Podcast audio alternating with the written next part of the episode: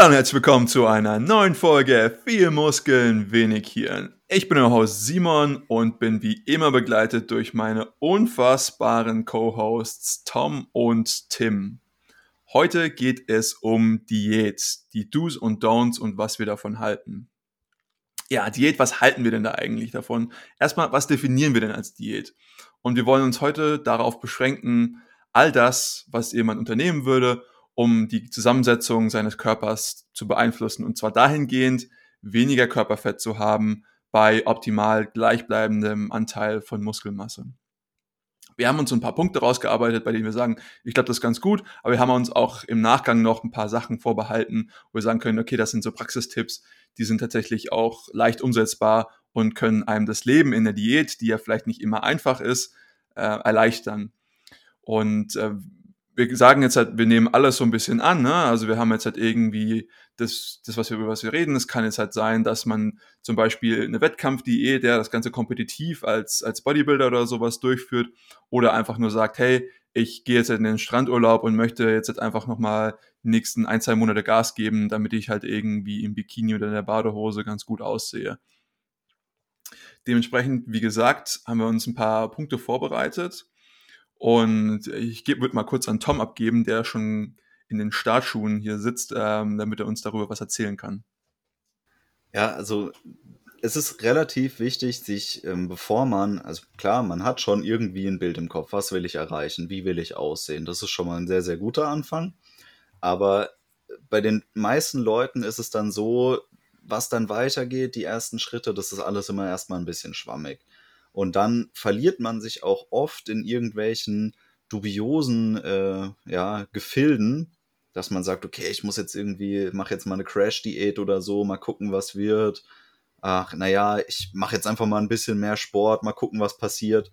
Man hat irgendwie den Weg für sich nicht richtig definiert.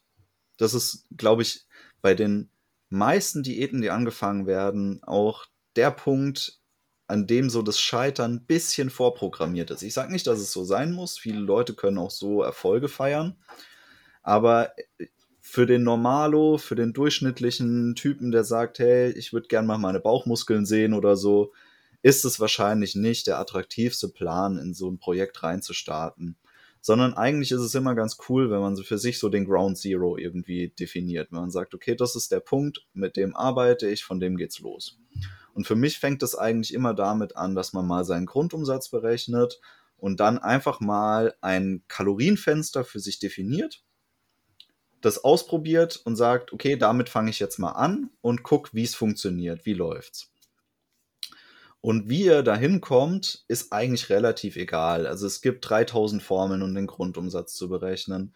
Es gibt 100.000 Angaben, wie sehr sollte man jetzt äh, reduzieren von dem Punkt, um effektiv abzunehmen. Es geht wirklich eher darum, sich einen Startpunkt festzulegen und dann aufmerksam, reflektiert zu beobachten, was passiert jetzt, wenn ich mich daran halte. Nehme ich ab? Verändert sich irgendwas optisch? Wie sieht's aus? Und äh, da kann es eben sein, dass viele erstmal feststellen, ja, irgendwie es tut sich gar nichts oder es tut sich sehr viel, es ist gut. Und von da an kann man dann weiter planen. Muss ich weiter reduzieren? Passt es, wo ich stehe? Aber für mich ist das die absolute Grundlage von jeder Diät, die man erstmal festlegen soll. Und da gehört für mich, und das mag umstritten zu sein, auch dazu, dass man Kalorien trackt. Also, dass man wirklich mal in den sauren Apfel beißt und Kalorien zählt, wie auch immer man das machen möchte. Aus meiner Sicht kommt man da nicht außen rum. Wie steht ihr dazu? Ja, ich habe da ein bisschen eine andere Perspektive. Ähm, wenn ich jetzt an einen, an den absoluten Laien denke, dann würde ich deinem Argument gerade auf jeden Fall zustimmen. Aber für mich persönlich ist die, die ja, die, die Diät als solche noch etwas differenzierter. Also ich denke mir, es gibt äh, Situationen, in denen man in einem Lifestyle hängt und in dem man über viele Monate und Jahre eben einem bestimmten Ernährungs- und Bewegungsstil etc. folgt.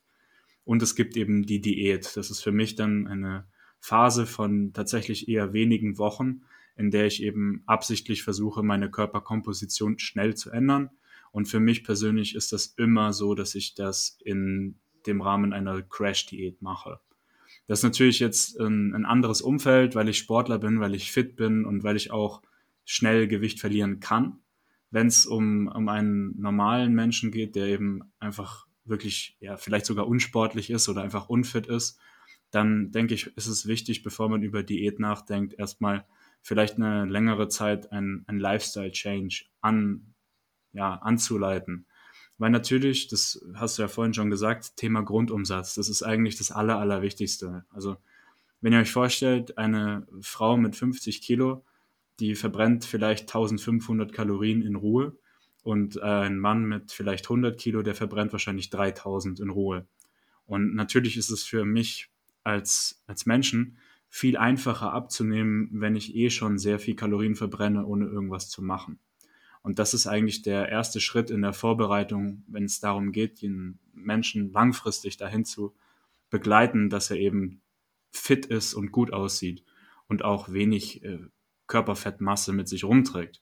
Dass man erstmal anfängt, über einige Monate, vielleicht auch Jahre, den, den, die Muskelstruktur zu verändern und sich gar nicht so sehr darauf fokussiert, bin ich jetzt schon von Anfang an gleich dünn, sondern bin ich denn in der Lage, meinen Grundumsatz und mein, meine allgemeine Fitness zu verbessern. Weil dann ist natürlich auch die Abnehmgeschichte deutlich einfacher.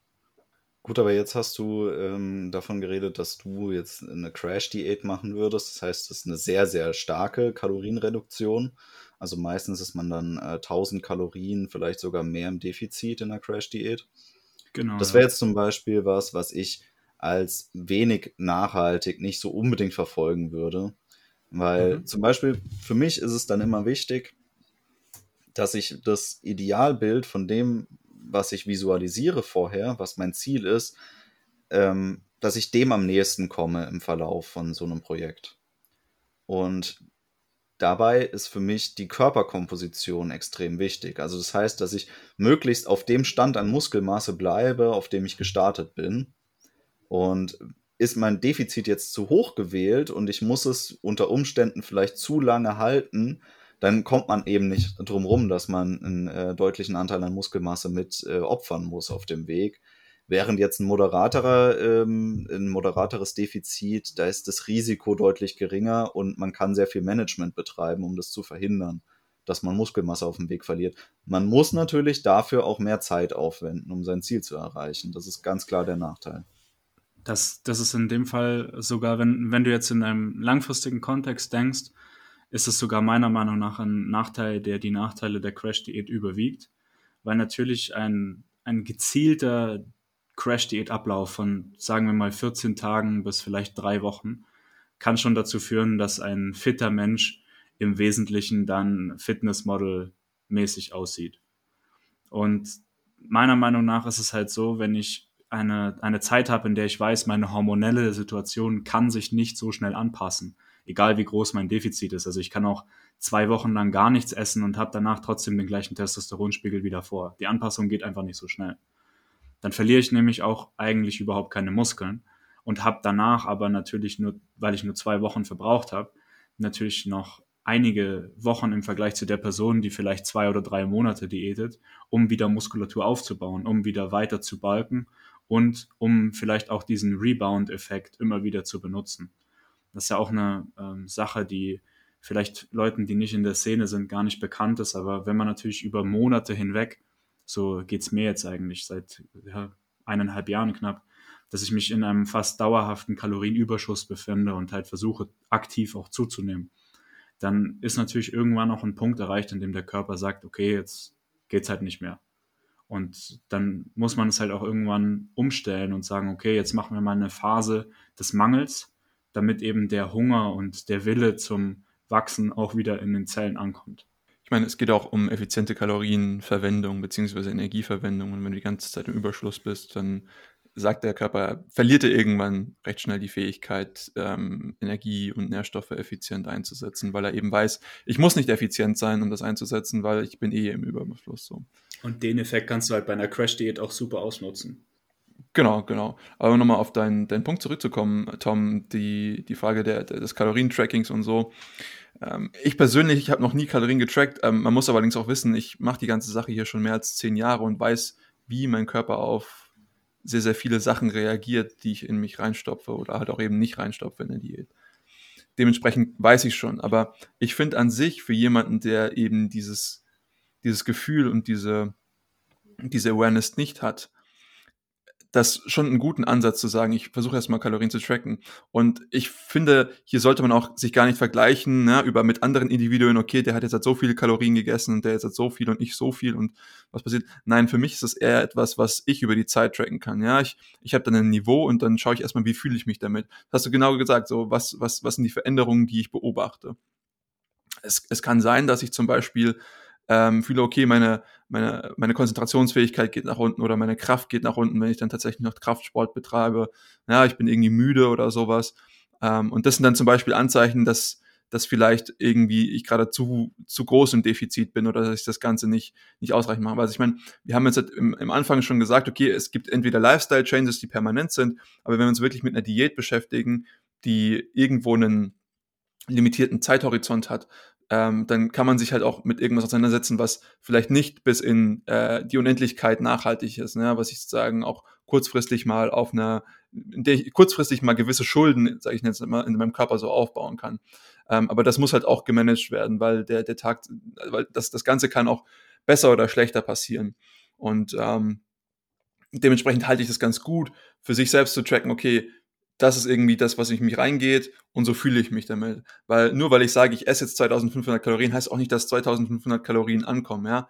Wenn, wenn, wenn wir drei eine Banane essen, dann kommen bei uns unterschiedlich viele Makronährstoffe an. Ja, der eine, bei dem ist es halt einfach besser gerade so und ähm, in der Verdauung oder hast nicht gesehen, irgendwelche Prozesse laufen anders ab. Und nur weil Energie reingeht, heißt es auch nicht, dass das gleich zur Energieproduktion führt. Ja, wenn ich mich schlapp fühle, ähm, das heißt dann einfach, dass meine Energieproduktion ineffizient abläuft. Ähm, und das sind all solche Geschichten. Und ich glaube, da ist es ganz gut, wenn man ein Gefühl hat, das geht rein, das kommt raus. Und dann kann ich auch einschätzen, wo ich eben in meiner Diät bin. Das ist schon angesprochen.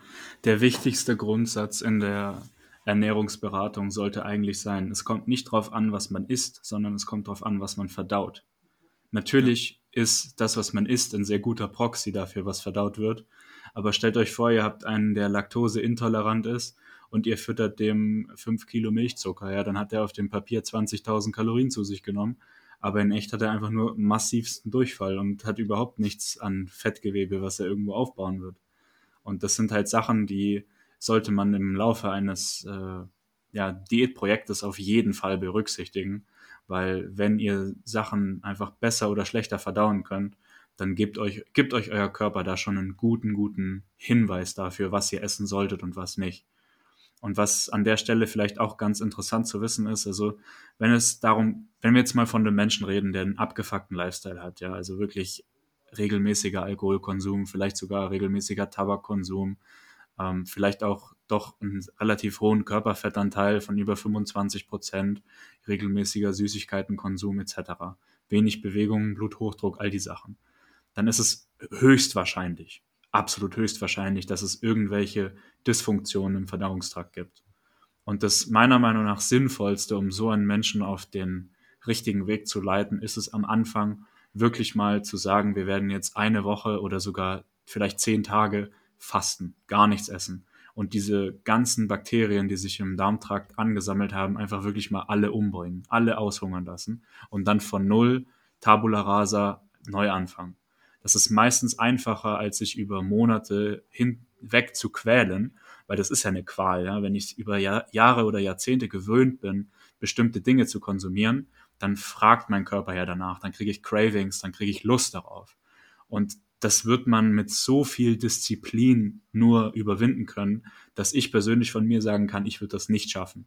Und ich traue es auch den wenigsten anderen Menschen zu, dass sie das schaffen.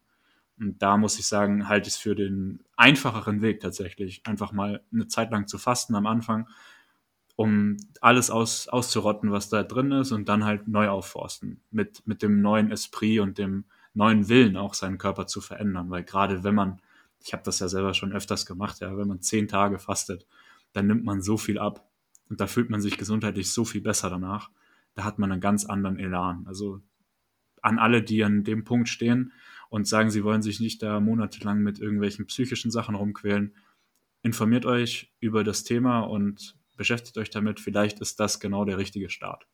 Informiert euch am besten bei unseren vorherigen Podcast-Folgen zum Fasten und ähnlichem. Zum Beispiel. Ja, tatsächlich ein, ein äh, Tipp, den ich jetzt äh, nicht äh, mit unterschreiben würde. Ich denke, die, die Risiken sind schon relativ hoch und die Kosten sind auch sehr hoch, wenn man so eine lange Fastenzeit macht. Bitte führ das aber erstmal aus, was du, was du jetzt an Kosten verstehst, weil da, da bin ich jetzt gerade auf dem Schlauch, muss ich sagen. Naja, also die Kosten sind zum Beispiel, dass du, wenn du eine Woche lang fastest, dann ist es auch eine Woche, in der du nicht effizient trainieren kannst. Ähm, es ist eine Woche, die mit sehr, sehr viel Disziplin äh, durchgezogen werden muss. Und ähm, auch die Anpassung danach, also du musst ja auch dann langsam in den Refeed wieder reinstarten, du musst langsam anfangen, wieder zu essen. Und auch diese, also die Grundeinstellung, ich weiß, das war jetzt eher symbolisch von dir ausgedrückt, aber seine Darmflora auszurotten, äh, lä lädt zum Grundgedanken ein, naja gut, ich fresse halt jetzt einfach ein paar Tage lang Antibiotika, Breitbandantibiotika und dann lege ich von da aus neu los. Geht ja auch. Ja, du musst aber berücksichtigen, der, der Fall, den wir besprochen haben, war ja jetzt ein, ein untrainierter, unfitter Laie mit ungesundem Lifestyle. Also das ja. ist ja eine Person, die wahrscheinlich gar keinen Sport macht. Die hat in dem Sinne dann auch keine Opportunitätskosten. Aus meiner Sicht wäre es trotzdem ähm, wünschenswerter. Man würde einfach diesen äh, Shift äh, zu einer gesunden Ernährung vollziehen, ohne dass man jetzt darauf angewiesen ist, äh, eine äh, Fastenkur vorher zu machen. Ich spreche damit nicht der Fastenkur an sich den Sinn ab und ich, auch die Vorteile spreche ich dem Ganzen nicht ab. Ich denke nur, es ist vielleicht nicht, aus meiner Sicht ist es nicht der optimale Einstieg in ein Diätprojekt. Ich würde sagen, äh, es geht mit einem sanften Einstieg, du kannst deine Cravings besiegen. Ich werde auch nachher mal einen Tipp raushauen, wie ich damit umgehe, weil ich durchaus, ich verstehe dieses, dass man Heißhungergelüste auf gewisse Lebensmittel hat und man die nicht gut los wird. Ich verstehe das absolut. Ich kenne das von mir selber. Aber es gibt verschiedene Methoden, um damit umzugehen und die kann man auch innerhalb von einer Diät anwenden. Also an sich äh, wäre das der, der Kritikpunkt, den ich bringen würde, beziehungsweise es wäre einfach nicht mein Weg, den ich vorschlagen würde. Ich denke, es geht auch anders und dann kann man eben auch effizient Sport machen. Man kann auch innerhalb von einer Diät, die man begonnen hat, sehr effizient Fortschritte im Sport noch erzielen. Also es ist auch was, was man nicht unterschätzen sollte. Ähm, ich würde aber sagen, darum soll es jetzt mal äh, an dem Punkt noch nicht gehen, sondern wir sind mehr noch so in diesem Basic-Bereich. Wie, wie fange ich denn überhaupt an? Und was wir ja jetzt festgelegt haben, ist, okay, Rahmenbedingungen schaffen und Einstiegspunkt finden was mache ich jetzt mit diesem Rahmen, den ich geschaffen habe? Also ich habe äh, jetzt ein Fenster mit äh, Kalorien, die muss ich jetzt irgendwie füllen oder sollte ich füllen im Optimalfall, wenn ich nicht mit dem Fasten anfange. Und was für mich der, der Hauptpunkt ist, auf den ich mich als allererstes fokussiere, ist, wie decke ich effizient meine Proteine innerhalb dieses Kalorienfensters. Das, ist, das hat unzählige Vorteile, viel äh, Protein zu sich zu nehmen. Wer sich im Detail dafür interessiert, dem empfehle ich unsere beiden Proteinfolgen zu gucken. Da hatten wir auch schon so eine Faustregel äh, mal vorgeschlagen mit zwei Gramm Protein pro äh, Kilogramm Körpergewicht.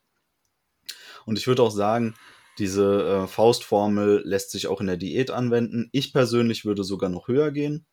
Ich denke, es hat Vorteile, mehr Protein innerhalb von einer Diät zu sich zu nehmen. Und ähm, ich habe gute Erfahrungen gemacht, jetzt im Moment akut mit drei Gramm bis dreieinhalb Gramm. Das ist aber schon eine Herausforderung. Ich muss sagen, es ist eine immense Menge Protein, die man da isst. Ist nicht einfach. Aber wie steht ihr dazu? Wie viel Protein würdet ihr in der Diät essen? Findet ihr auch, dass es äh, wichtig ist? Definitiv. Also äh, ich bin, ich finde zwei Gramm guten Startpunkt, 2,5, je nachdem, wie tatsächlich physisch aktiv ich bin, ja, also wenn ich da trotzdem noch irgendwie verschiedene Sportarten mache. Ähm, und gerade wenn ich tatsächlich wirklich in der Wettkampfdiät, äh, was weiß ich, das für die Show oder was weiß ich bin, äh, finde ich es tatsächlich recht ähm, sinnvoll, auch auf vielleicht die drei zu gehen. Ist natürlich, wie du schon gesagt hast, eine recht große Herausforderung, aber es ist einfach auch für jemanden, der jetzt, halt, sag ich mal, ich gehe vielleicht, ich fange mit zwei an, die Sache, was man sich halt in den Kopf rufen muss, ist, dass der Körper ein sehr hohes Sättigungsgefühl durch Eiweiß bekommt. Ja, also man, selbst wenn man halt eben Kalorien reduziert ist, kriegt man das trotzdem schnell hin, gesättigt zu werden. Und im Umkehrschluss ist es auch so, dass häufig der Körper eben sich nicht gesättigt fühlt, beziehungsweise nicht das Gefühl einer Sättigung äh, weitergibt, äh, wenn nicht ausreichend viel äh, Protein da ist. Ne? Ich habe das immer, wenn ich zum Beispiel ein, längeres Fastenfenster hinter mir habe, in dem ich nichts esse. Ähm, und wenn ich dann wieder an, langsam anfange, was zu essen, dann, dann, dann kann ich den gesamten Kühlschrank leer mampfen. Wenn ich nicht irgendwas Eiweißhaltiges zu mir genommen habe, habe ich immer noch Hunger. Und das ist halt eben das Bedürfnis des, des Körpers, das Eiweißlevel zu decken, was er halt eben benötigt. Von daher halte ich das als, als super wichtig und wir kommen später noch dazu zum Erhalt der Muskelmasse und wie wichtig das in der Diät ist. Ähm, von daher halte ich das für einen sehr guten Ansatzpunkt, ähm, die, die Proteine hochzuhalten. Du hast jetzt auch schon gesagt, dass man das effizient machen sollte. Ja? Also ich brauche halt eben dementsprechend Lebensmittel, die äh, eine recht hohe Dichte an Eiweiß haben im Vergleich zu auch ihrer Dichte an ähm, Kalorien, also ihre Energiedichte. Also auch da kann man dann schauen. Ne? Ich meine, das schränkt schon so ein bisschen die, die Lebensmittel ein, die man dann zu sich nimmt. Und je nachdem, was man für jetzt tatsächlich eine Ernährungsweise anwendet, ja, ob das jetzt halt irgendwie vegetarisch, vegan, Pesketarier, hast nicht gesehen ist, ähm, ist es halt eben vielleicht auch einfacher oder schwieriger. Aber an sich sehr, sehr wichtiger Punkt, ja. Ja, du hast es schon gerade angesprochen, Simon. Der, der wichtigste Punkt ist im Prinzip der Hunger. Also man, man, kann sich das so vorstellen, wenn wir dem Körper nicht genug Nährstoffe geben, eben mit dem Ziel, Fett zu reduzieren, dann entsteht da beim Körper Stress. Und dieser Stress wird extrem unangenehm, wenn wir den zusammen mit Hunger spüren. Und deswegen, egal ob man eine Crash-Diät macht oder eine normale Diät, egal wie groß das Defizit ist, der wichtigste Grundsatz ist immer, ich darf mich nicht hungrig fühlen. Weil wenn ich mich hungrig fühle im Laufe der Diät, dann kostet es mich erstens jeden Tag Disziplin. Das heißt, es wird irgendwann einfach nicht mehr machbar sein. Und zweitens ist es so, dass ich dann, während ich diese Diät mache, leide und dann assoziiere ich den Diätprozess mit Leid und das macht die ganze Sache dann richtig unangenehm und erhöht meinen Stress nur noch weiter. Also es ist extrem wichtig, dass man in der Diät eigentlich so viel zu essen hat, dass man es gar nicht schafft.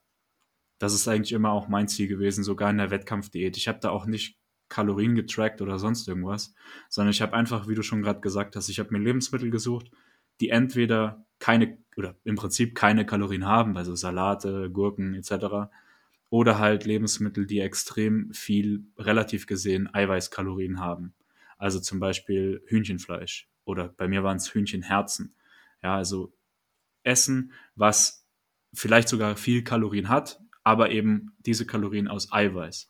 Und wenn man das dann beides in großen Mengen isst, dann kann man im Prinzip den ganzen Tag essen und ist dauernd voll im wahrsten Sinne und hat aber trotzdem vergleichsweise wenig Kalorien aufgenommen. Und das ist ein ganz wichtiger Grundsatz, der wirklich jedem mal klar werden muss, weil wenn ihr eine, eine Diät macht aus frischen Salaten und Gemüsen und zum Beispiel Hähnchen, dann werdet die meisten Leute werden es nicht schaffen, damit 2000 Kalorien am Tag zu essen.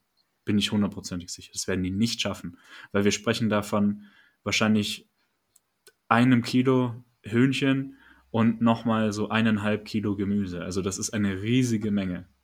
Kommt auf den, äh, auf den Esser an. Na, Tom schafft das zum Frühstück, das ist mir schon klar. Aber Tom hat auch eine verstärkte Toilette.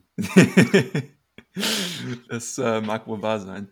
Äh, du hast tatsächlich aber nochmal was sehr, sehr Wichtiges aufgebracht und das, was, was sich durch die gesamte Konversation hier ziehen wird und sich auch schon gezogen hat, und das ist nämlich der Stressfaktor.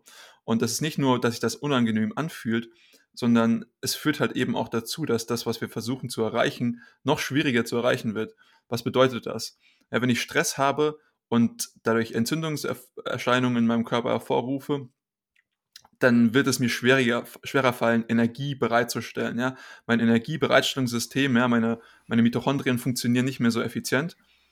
Dementsprechend habe ich das Problem, ich äh, kann zum Beispiel nicht mehr so viel Leistung abrufen, zum Beispiel im, im, im Krafttraining oder wir kommen auch später nochmal auf Ausdauertraining und, und dessen Rolle in dem Ganzen zu sprechen.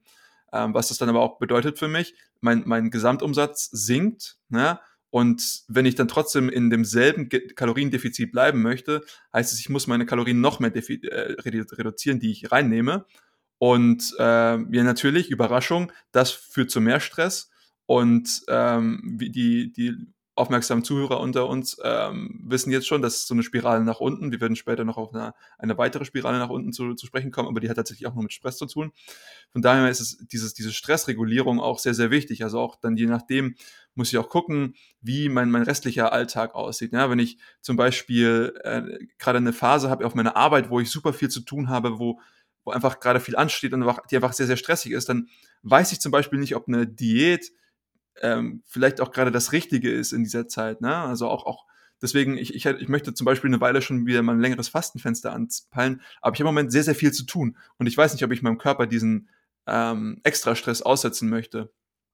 Und das sind so Überlegungen, die vielleicht im Hinterkopf noch da abgehen können, je nachdem, wie, wie effizient man das angehen möchte. Ähm, und ich glaube, wir alle haben wenig Zeit so in unserem Leben, deswegen ist Effizienz halt auch wirklich ein, ein großer Faktor. Da hast du gerade was Gutes angesprochen, weil gerade beim Thema Fasten, da merke ich das am allermeisten. Also wenn ich gestresst bin, dann schaffe ich es nicht länger als vielleicht 40 Stunden zu fasten. Es geht einfach nicht. Und das ist, glaube ich, ein ganz guter Wert auch, äh, ganz guter Weg auch, um zu messen, wie gestresst man eigentlich ist von seinem Alltag. Also wenn ihr ohne Probleme drei oder vier Tage fasten könnt, natürlich vorausgesetzt, man ist es gewohnt, dann ähm, weiß man schon insgesamt, okay, ich bin relativ stressfrei im Moment. Aber wenn es eben so zumacht nach ein, zwei Tagen, dass man dann diese Hitzewallungen bekommt, weil eben der Cortisolpegel zu hoch steigt, dann ähm, wisst ihr auf jeden Fall, okay, so ist der Lifestyle nicht nachhaltig. Und äh, lustig, dass du es gerade ansprichst, weil äh, ich hatte gerade meine letzte Mahlzeit beendet vor dem Podcast und versuche jetzt dann mal 100 Stunden wieder zu schaffen. Ich würde gerne noch ein bisschen äh, auf den äh, theoretischen Aspekt der ähm, Proteinaufnahme eingehen. Und zwar ist ähm, gut, fleißige Hörer unserer früheren Folgen werden es vielleicht schon wissen, ist es so, dass äh, ja Kalorien abhängig von den Makronährstoffen sind, aus denen wir sie beziehen. Also eine Kalorie, die wir aus ähm, einem Einfachzucker gewinnen, ist deutlich äh, schädlicher für uns oder schlechter äh, in Bezug auf eine Diät für uns als jetzt eine Kalorie, die wir aus Protein beziehen, weil Proteine anders verstoffwechselt werden als Monosaccharide oder irgendwelche Nahrungsfette. Und gerade in der Diät ist das ein Effekt, den wir gerne für uns ausnutzen können, weil wenn ich sage, die meisten Kalorien durch Protein decken, dann meine ich einfach so viel wie möglich. Und das ist abhängig von dem, wie viel jemand bereit ist äh, zu essen. Wie schon angesprochen, ist es sehr schwer, viel Protein zu sich zu nehmen. Es gibt auch wenig Lebensmittel, die man da zur Auswahl hat, die man in der Diät nutzen kann. Aber man kann es eben schon probieren. Und der Vorteil, wenn wir das über Protein machen, ist, dass es fast unmöglich ist, ähm, sich mit einem Proteinüberschuss dick zu essen es gibt sogar äh, interessante Studien, wenn man sich in einer reinen Proteindiät, egal wie hochkalorisch die ist, ernährt, wird man früher oder später verhungern. Also es ist völlig unmöglich, durch eine reine Proteinaufnahme irgendwie zu viele Kalorien zu sich zu führen, weil der Umwandlungseffekt von Protein zu Zuckern und dann die Zucker wieder anders zu benutzen, ist viel zu ineffizient. Das funktioniert im Körper einfach zu schlecht. Deswegen äh, ist das tatsächliche Defizit, was wir erreichen, umso effizienter, je mehr Protein wir in diesem Fenster für uns ausnutzen. Deswegen ist es für mich auch so ein wichtiger Punkt einfach und quasi auch der erste Tipp, den ich geben würde, wenn man irgendwie in eine Planung reingeht. Und das war auch so das Erste, was ich bei meiner Diätplanung beachtet habe, dass ich einfach geguckt habe, mit welchen Lebensmitteln kann ich arbeiten.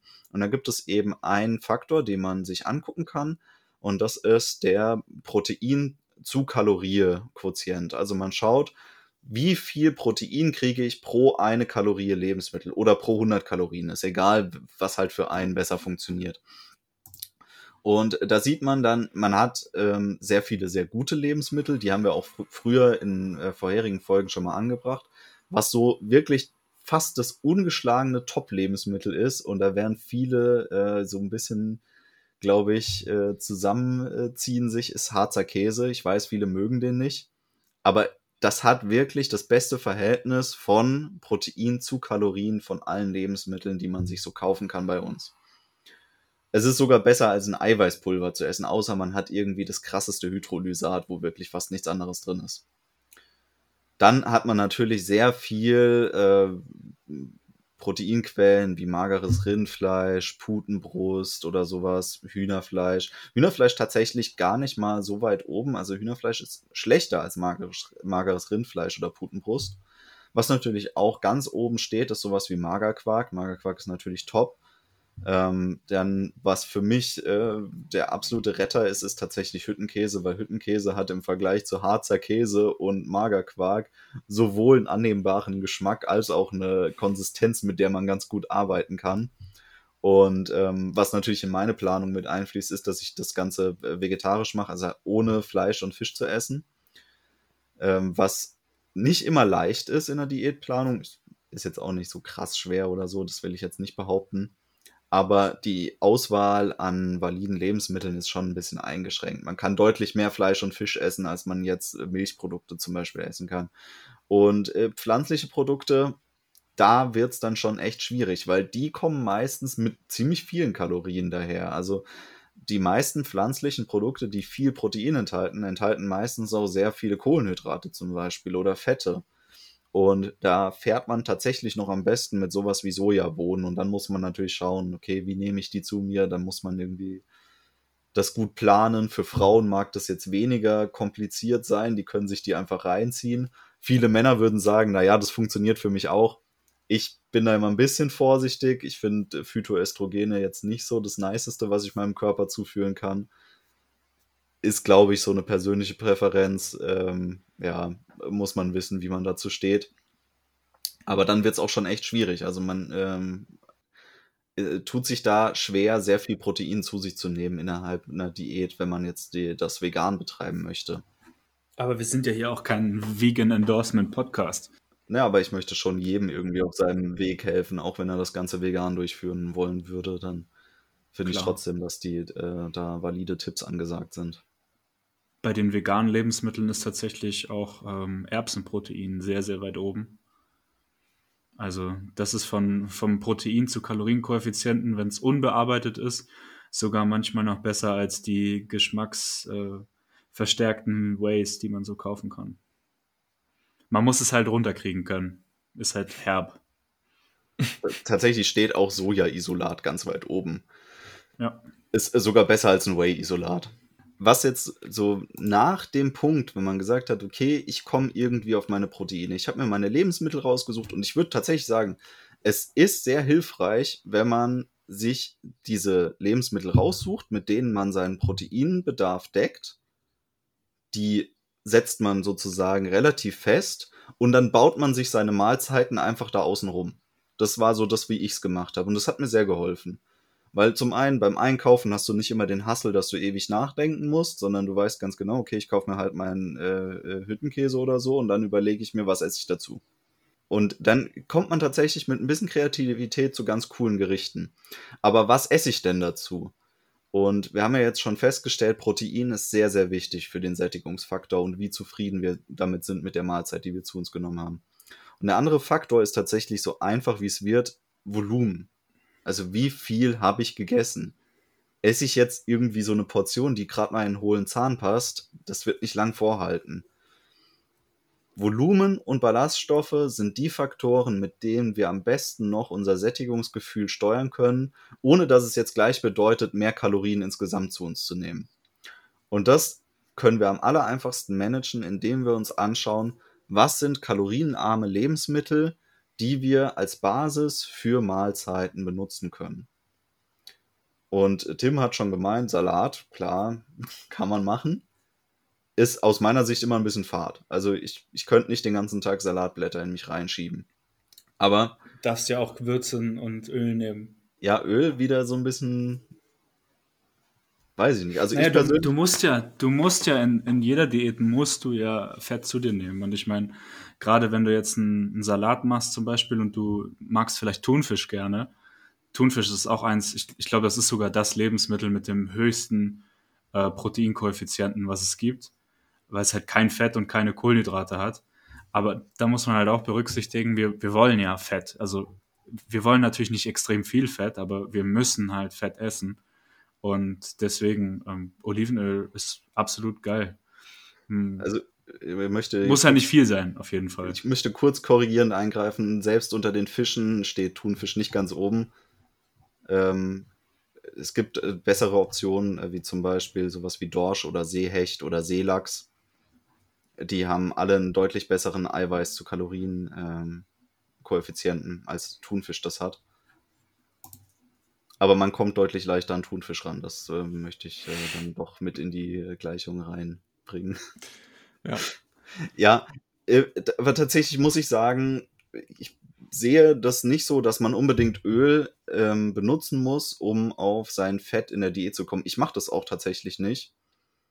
Und ähm, ich habe für mich einen sehr simplen Weg gefunden, um mein Fettgehalt. Also ich zum Beispiel hatte ja schon gesagt, es ist nicht ganz so einfach, Diät zu halten, wenn man sich beschränkt, indem man sagt, okay, ich mache das Ganze vegetarisch. Weil die meisten äh, vegetarischen Lebensmittel einfach mit relativ viel äh, Zucker daherkommen. Also da ist einfach überall Milchzucker drin und dieser Milchzuckerfaktor ist relativ hoch. Also es sind ziemlich viel Gramm pro äh, 100 Gramm. Ich glaube immer so im Faktor 4 Gramm circa. Das heißt, eine Low-Carb-Diät da drauf aufzubauen, ist relativ schwierig. Egal wie man es macht. Es geht schon, dann ist der Eiweißgehalt aber wieder nicht so hoch. Für mich war es einfach wichtiger, den Eiweißgehalt insgesamt zu priorisieren. Deswegen habe ich mich dafür entschieden, eine Low-Fat-Diät durchzuführen. Und um jetzt immer noch auf eine ausreichende Menge Fett zu kommen, habe ich eben auch geguckt, was sind denn kalorienarme Optionen, die ich nutzen kann, die mir aber trotzdem irgendwie mein, meine guten Fette liefern. Und das Allereinfachste ist zum Beispiel Oliven mit zu benutzen. Also mhm. Oliven äh, liefern einfach super Fette und du kannst ziemlich viele Oliven essen, ohne dass es gleich zu viel Kalorien sind.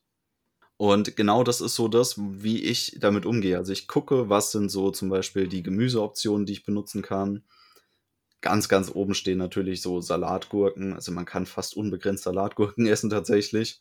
Die haben pro 100 Gramm gerade mal 12 Kalorien.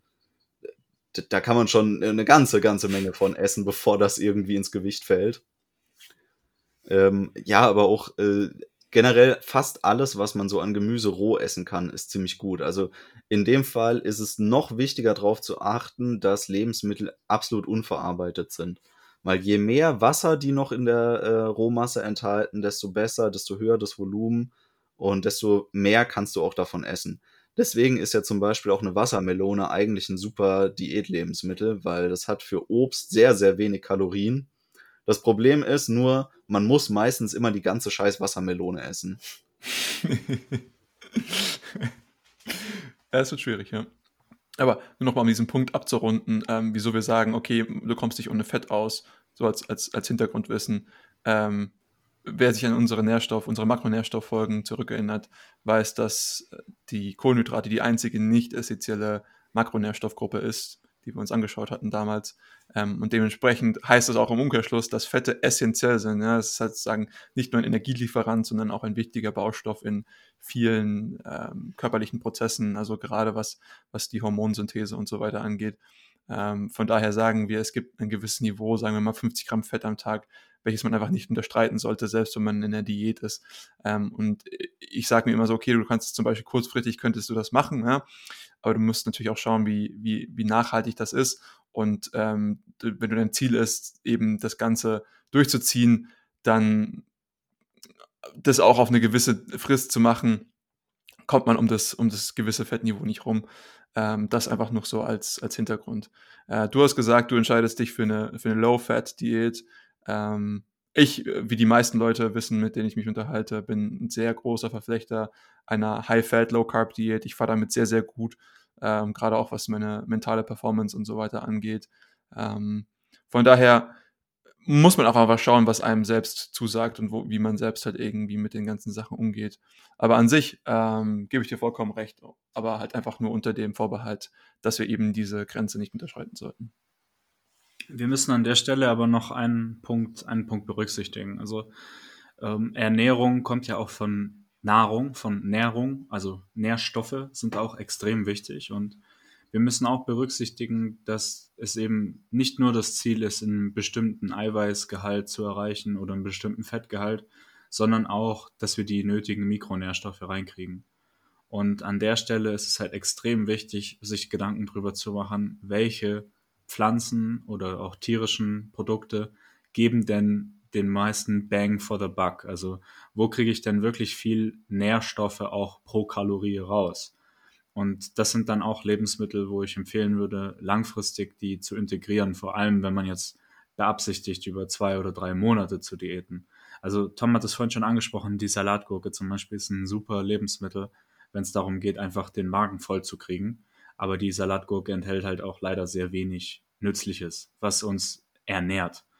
Und deswegen müssen wir natürlich da auch berücksichtigen, okay, wir sollten zum Beispiel so Dinge wie ähm, Gurke essen, aber halt nicht ausschließlich. Also an der Stelle ähm, auch zum Beispiel Obst, ja. Also zum Beispiel der gute alte Apfel ist vielleicht für viele in der Low Carb Diät sogar schon zu viel Carb, ich weiß es nicht. Aber ich würde trotzdem sagen, dass es insgesamt eigentlich ein sehr intelligentes Nahrungsmittel ist in der Diät, weil es eben sehr viel Nährung bietet für die paar Kalorien, die es hat. Und dazu gehören zum Beispiel auch Eier. Viele in der ähm, Low-Fat-Szene würden wahrscheinlich niemals Eier essen, weil Eier halt auch relativ viel Fett enthalten. Aber man kann halt über das Eigelb auch extrem viele Nährstoffe aufnehmen. Und deswegen ist es in vielen Situationen eigentlich schon wert, gegessen zu werden. Was wir halt auch berücksichtigen müssen, wenn wir zum Beispiel als Proteinquelle Magerquark benutzen, anstatt irgendeinen äh, guten Fisch oder ein gutes Fleisch, dann haben wir natürlich da auch weniger Nährstoffe drin. Ja, Magerquark ist einfach kein so extrem nährstoffhaltiges Lebensmittel. Und das sind alles Dinge, die muss man, wenn man das plant, über einen längeren Zeitraum von Wochen oder Monaten durchzuführen, bitte berücksichtigen. Also wenn du jetzt hier schon Mikronährstoffe ansprichst, ich glaube, das ist ein sehr, sehr wichtiges Thema, und ich glaube, gerade in der Diät ist es auch sehr wichtig, eben auf viele der Mikronährstoffe, ob das jetzt halt irgendwie Vitamine oder ähm, Mineralien, Spurenelemente sind, egal, eben zu berücksichtigen, dass man diese in ausreichenden Maßen zu sich nimmt. Ähm, wir haben schon drüber geredet, wir sind viel gestresster in der Diät und dann ist es umso wichtiger, dass man eben die Funktionalität des Körpers oben hält. Also ich kann nicht genug betonen, wie wichtig es ist, die Energiebereitstellung des Körpers in der Diät so maximal ähm, zu unterstützen, wie man kann. Ja, also gerade zum Beispiel in der Diät, äh, was weiß ich, Jod oder sowas, um die Schilddrüse zu unterstützen, ist echt key, ähm, weil ansonsten merkt man sehr, sehr schnell, wie, wie die Energielevel abnehmen und ähm, ich kann mich nur wiederholen, ich fühle mich wie so eine gesprungene Platte, aber wenn die Energielevel abnehmen, dann, dann kommt halt auch einfach nicht mehr so viel raus am Ende. Ähm, ich fühle mich schlecht und ich kann meinen Alltag nicht bewältigen und die Trainings, die ich vielleicht durchführen möchte, leiden auch darunter. Ähm, dementsprechend äh, Mikronährstoffe auch sehr, sehr wichtig eben in der Diät und äh, auch hier haben wir ausreichend äh, Folgen dazu gemacht, über die man sich äh, informieren kann. Im Endeffekt ist es ja so, dass man gerade in der Diät möchte, dass der eigene Körper so als Hochofen läuft. Also wirklich, dass, dass unsere Mitochondrien auf maximaler Leistung arbeiten können, dass Energie bereitgestellt wird den ganzen Tag über, dass wir am besten äh, Bäume ausreißen in der Zeit, weil einfach dann entsprechend auch Körperfett dafür aufgewandt wird, um diese Energie bereitzustellen. Und wenn wir aber unseren Körper auf Sparflamme runterregulieren, weil wir entweder hormonell oder halt einfach ähm, strukturell das nicht leisten können, weil Nährstoffe nicht äh, verstoffwechselt werden können, weil Mikronährstoffe fehlen, weil Hormone nicht gebildet werden können, weil die Grundbausteine dafür nicht da sind, dann ist es, dann, dann müssen wir, egal in welchem Defizit wir uns befinden, einfach damit leben, dass wir trotzdem auf Sparflamme laufen und dass der Körper nicht so viel verheizt, wie er könnte. Es ist einfach ineffizient und wir tun uns damit keinen Gefallen. Und wenn man das eben durch die Ernährung nicht ähm, erreichen kann, dann lohnt es sich auf jeden Fall, das zuzuführen. Und ähm, ich muss sagen, man muss jetzt nicht unbedingt darauf achten, dass man die mikronährstoffdichtesten Lebensmittel zu sich nimmt, wenn man einfach dazu bereit ist, sehr, sehr viel Nahrungsvolumen zu sich zu nehmen. Ich zum Beispiel kann das sagen, weil für mich war das ganz klar, dass es wichtig ist, darauf zu achten, wie viel Mikronährstoffe decke ich am Tag zum, durch meine Lebensmittel. Gerade weil mir ja bewusst ist, dass ähm, die, die Auswahlmöglichkeiten, die ich getroffen habe, sehr restriktiv sind. Habe ich dann geschaut, wo sind offene Baustellen. Und äh, da kann ich jetzt mal ganz ohne irgendwie äh, Werbung zu machen, die Seite nährwertrechner.de empfehlen. Da könnt ihr ziemlich gut die allermeisten Lebensmittel eingeben, auch in der Menge, die ihr am Tag gegessen habt. Und dann seht ihr, wie viel Mikronährstoffe habe ich am Tag tatsächlich zu mir genommen. Ist es immer nur so ein Faustwert, den man sich da äh, verbildlichen kann, weil nicht jede Tomate liefert gleich viele Vitamine. Aber zumindest hat man einen groben Überblick, was habe ich erreicht und wo sind noch offene Baustellen, was sollte ich vielleicht ergänzen und genau dann könnt ihr auch gezielt eben Mikronährstoffe noch zu euch nehmen. Weil klar, es ist eine, eine super Option, wenn ich einfach sage, ja, Salatgurke für Volumen, aber dann halt eben auch Spinat, der übrigens schon doppelt so viel Kalorien auf 100 Gramm hat und ähm, äh, Brokkoli, der schon dreimal so viel Kalorien auf 100 Gramm hat, zu mir zu nehmen, ist eine super Idee. Aber tatsächlich ist ja schon ein Apfel für so manchen Low-Carb-Diät-Befürworter wirklich zu viel.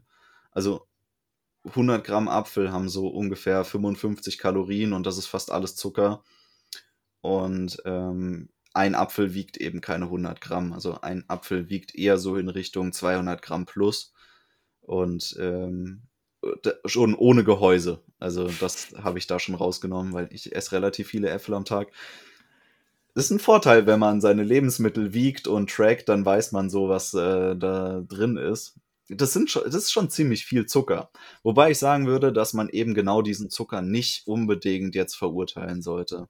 Weil es ist schon ein sehr großer Unterschied, ob ich mir jetzt ein Brot reinziehe, ein Weißbrot oder irgendwie was Verarbeitetes oder ob ich einfach äh, gerade äh, ein halbes Kilo Gurke gegessen habe und deswegen halt meine 20 Gramm Zucker oder so in der Ernährung drin sind. Weil es ist tatsächlich so, in allen Gemüsesorten, die ihr euch vorstellen könnt, sogar in Salatblättern und in jedem Obst ist immer nur Zucker drin. Also die allerwenigsten Gemüsesorten haben irgendwelche komplexen Kohlenhydrate. Es ist einfach so. Das ist, diese komplexen Kohlenhydrate, die kommen eben eher in äh, Speicherelementen vor. Das heißt, wenn ihr Kartoffeln esst oder wenn ihr Reis oder Haferflocken esst, das sind komplexe Kohlenhydrate. Aber gerade diese kalorienarmen Gemüse und äh, Obst- und Beerenoptionen kommen eben fast ausschließlich nur mit Zucker daher. Da müssen wir noch einen Kommentar dazu erzählen, bevor jetzt die Leute Angst kriegen. Also wir müssen hier ganz klar differenzieren zwischen verschiedenen Formen, wie man Zucker zu sich nehmen kann.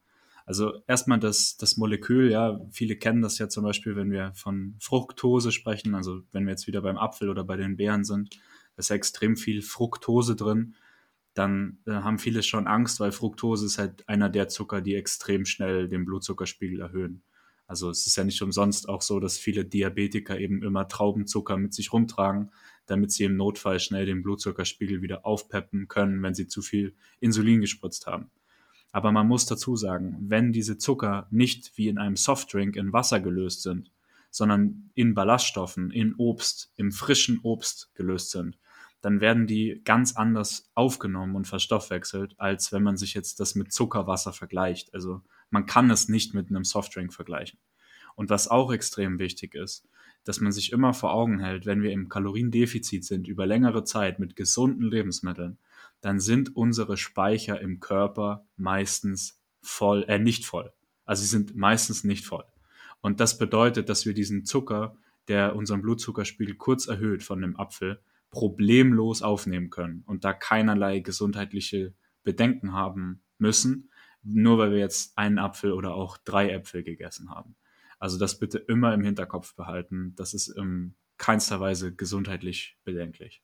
Natürlich nehmen Diabetiker Dextrose und nicht äh, Fructose zu sich, aber ja, ansonsten hast du vollkommen recht. Aber ja, definitiv, die, die, äh, diese, diese Verteufelung von Zucker ähm, ist halt wieder so eine Generalisierung von, okay, wie nehme ich das zu mir? Und äh, wenn wir von Zucker reden, dann sind es halt häufig eben diese von euch schon angesprochenen raffinierten Zucker oder verarbeiteten Lebensmittel, ja, wenn ich mir jetzt irgendwie einen Twinkie reinziehe oder sowas. Ähm, das ist jetzt halt natürlich nicht die optimale Alternative, um sowas zu machen. Wir haben jetzt schon viel über Ernährung und, sage ich mal, das Ganze, was, was reingeht in den Körper gesprochen in der Diät. Und das ist ein großes, großes Bestandteil. Ich will jetzt halt überhaupt nicht irgendwelche Prozentzahlen angeben, weil ich glaube, das ist äh, sehr, sehr individuell und kommt auch auf die Diät drauf an, die man durchführt. Ähm, nichtsdestotrotz würde ich gerne nochmal den, den Output-Faktor ansprechen. Ich habe ich das Ganze schon ein bisschen angerissen, bin immer so ein bisschen drum getänzelt. Ähm, aber wir haben gesagt, okay, wir wollen irgendwie, unser Ziel ist, wir wollen äh, die Körperkomposition optimieren dahingehend, dass wir mehr Muskelmasse oder gleichbleibende Muskelmasse und weniger Fett haben.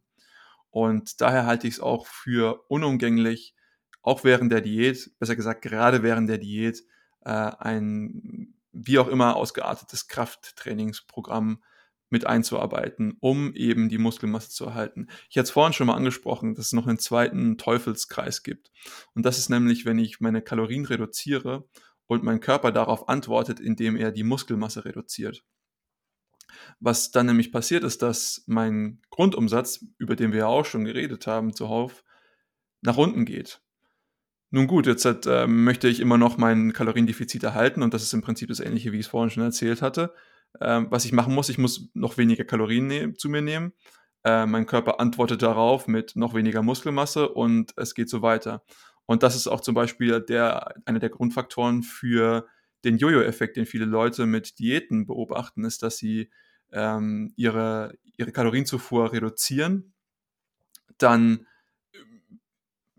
bekommen sie irgendwie Gewichtsverlust, ja, wie gesagt, hier wieder Gewichtsverlust, nicht Fettverlust, äh, sehr, sehr wichtiger Unterschied hier. Und ähm, hören dann auf mit der Diät, sie haben ihr Gewicht, ihr Körpergewicht äh, erreicht, was sie vielleicht haben wollen, und hören dann auf und nehmen dann wieder dieselbe Kalorienmenge zu sich, die sie vor der Diät zu sich genommen haben, ähm, nehmen dadurch aber viel, viel verstärkt dazu. Und das ist häufig der Fall, weil der Körper gesagt hat, nun gut, ich reduziere meine Muskelmasse. Dementsprechend passiert auch das Gleiche mit der Reduktion des Grundumsatzes. Und wir sind in einer Position, die uns schlechter darstellt, als wir es vorher waren. Dementsprechend halte ich es für sehr, sehr wichtig, eben ein, ein Krafttrainingsprogramm äh, mit einzubauen ähm, oder halt irgendeine Form von Resistenztraining, welches eben zum, zu, zur Folge hat auch, dass man maximal viele Muskeln noch erhalten kann meine Philosophie dem Ganzen gegenüber ist es, dass ähm, wenn ich jetzt vor der Diät schon Kraftsport betrieben habe, dann sollte ich ähm, die Intensität des Krafttrainings und vielleicht auch die Frequenz des Krafttrainings nicht reduzieren während der Diät, sondern versuchen, dieses Niveau so lange wie möglich aufrechtzuerhalten. Was man reduzieren kann, ist zum Beispiel das Gesamtvolumen, was man macht, also weil man damit halt sehr guten Hebel hat, wie viel Stress ähm, der, der Körper eben erleidet durch das Training. Man muss ja auch mit berücksichtigen, die Regenerationsleistung ist nicht ganz so hoch, deswegen eine Volumenreduktion ist äh, für mich vertretbar.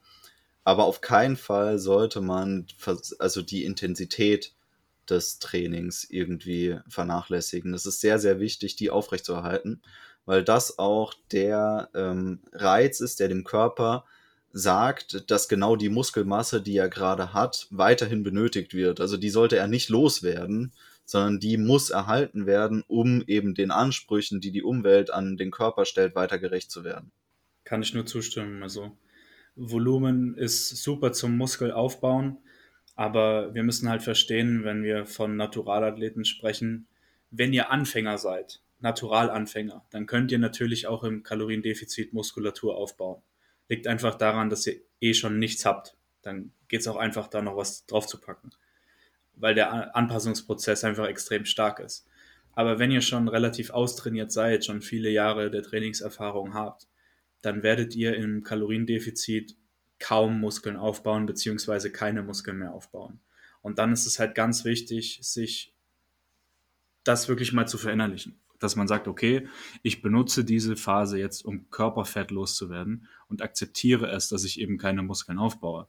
Und die Konsequenz ist dann, dass ich sage, okay, dann muss ich auch nicht auf meinem alten Trainingsvolumen verharren. Weil das ist dann die Sache, die am ehesten noch Schaden an, der, an dem Diätprozess verursachen kann, weil die Volumen, die man, die Volumen, die man arbeitet, die sind das, was dazu führt, dass man erschöpft wird, dass man irgendwelche Gelenksprobleme kriegt, dass man irgendwie einfach nicht mehr weitermachen kann, dass man müde wird etc. Und der Kraftsport ist nun mal einfach dazu da, um den Muskel zu erhalten. Und das, was den Muskel am besten erhält, ist genau wie Tom gesagt hat, da reicht schon ein einziger Satz mit hoher Intensität aus. Also wenn ich einen intensiven Satz Bizeps Curls mache, dann weiß ich, dass an dem Tag mein Bizeps nicht schrumpfen wird. Und das Einzige, was ich dann noch berücksichtigen muss, ist halt die Frequenz. Und da würde ich sagen, in der Diät die Frequenz so hoch wie möglich. Wenn ich es nicht schaffe, jeden Tag zu trainieren, dann ist es so. Aber wenn ich es schaffe, jeden Tag zu trainieren oder sechsmal die Woche zum Beispiel, dann sollte ich das auch machen. Im Muskelaufbau, wenn ich zunehmen will und mehr Masse haben will, dann würde ich eher sagen, trainiere weniger oft.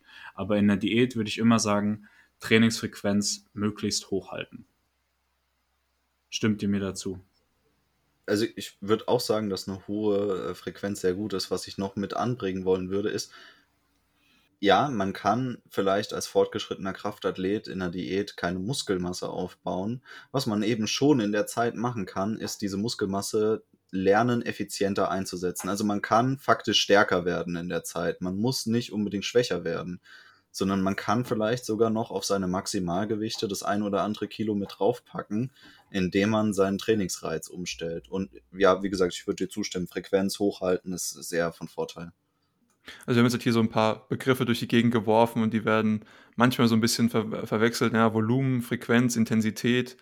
Ähm, also wenn wir jetzt sagen Frequenz, dann ist das heißt sozusagen die, die Anzahl von Trainings, naja, verschiedener Trainingseinheiten äh, pro Tag. Äh, Volumen ist sozusagen wie viel, wie viele Sätze und wie viele Wiederholungen mache ich innerhalb eines einer Trainingseinheit und ähm, die Intensität ist dann halt einfach mit wie viel, äh, ja, wie, wie, wie stark strenge ich mich eben im Training an.